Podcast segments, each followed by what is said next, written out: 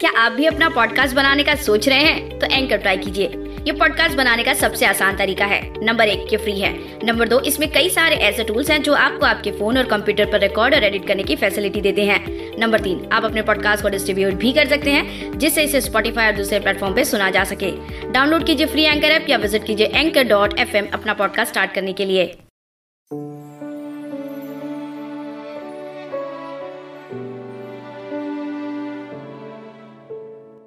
हाँ है मुझे तुमसे शिकायत। बस एक ही शिकायत है मुझे तुमसे कि तुम मुझे वक्त नहीं देते।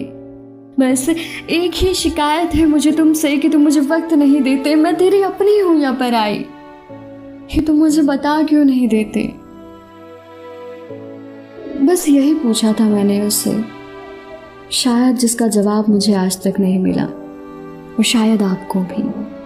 हाय मेरा नाम पूनम भार्गव है और आप मुझे सुन रहे हैं शायरी सुकून डॉट कॉम के मंच पर, जहाँ आपके जज्बात होते हैं और हमारे अल्फाज होते हैं। देखिए, बहुत किस्मत वाले लोग होते हैं जिनका प्यार मुकम्मल होता है। वरना हमेशा एक शिकायत रह जाती है, कभी उस प्यार से तो कभी उस किस्मत से। प्यार से तो हम किसी भी तरीके से लड़ भी लें, पर किस्मत से कैसे लड़ें? तो इसी किस्मत पर एक शायरी अर्ज़ है। गौर फरमाइएगा कि तुमसे क्या शिकायत करूँ मैं?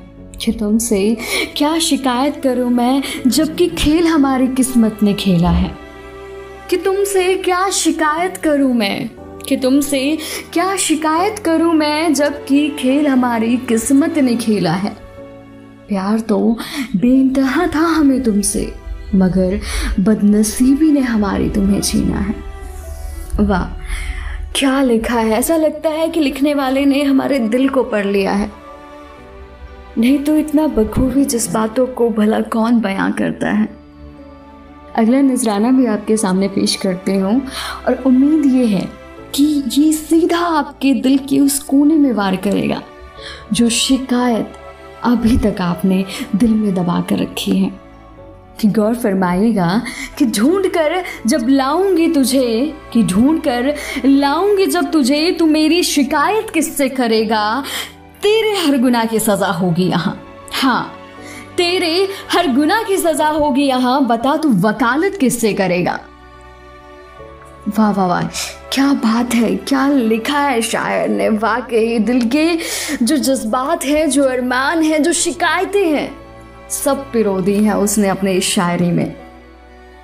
और सच है कि समय आएगा समय आएगा जब वो उसी कटघरे में खड़ा होगा जहाँ उसने कभी हमें खड़ा किया था। और इंसाफ इस बार वो नहीं, इस बार प्यार करेगा। सजा भी मुकम्मल होगी। तो देखा जाएगा कि उसकी वकालत कौन करेगा। क्या लिखा है यार शायर ने सच्ची दिल जीत लिया है, मेरा तो दिल बिल्कुल जीत लिया है। फ़ैन हो गई हूँ मैं।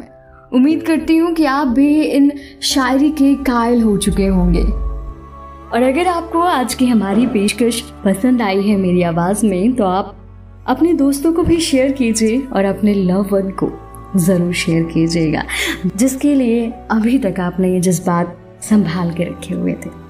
आप हमें, यानी कि शायरी सुकून चैनल को भी फॉलो कर सकते हैं। स्पॉटिफाई गाना जियो सावन जैसे प्लेटफॉर्म पर भी हम उपलब्ध हैं, जहाँ पर आप हमें फॉलो कर सकते हैं।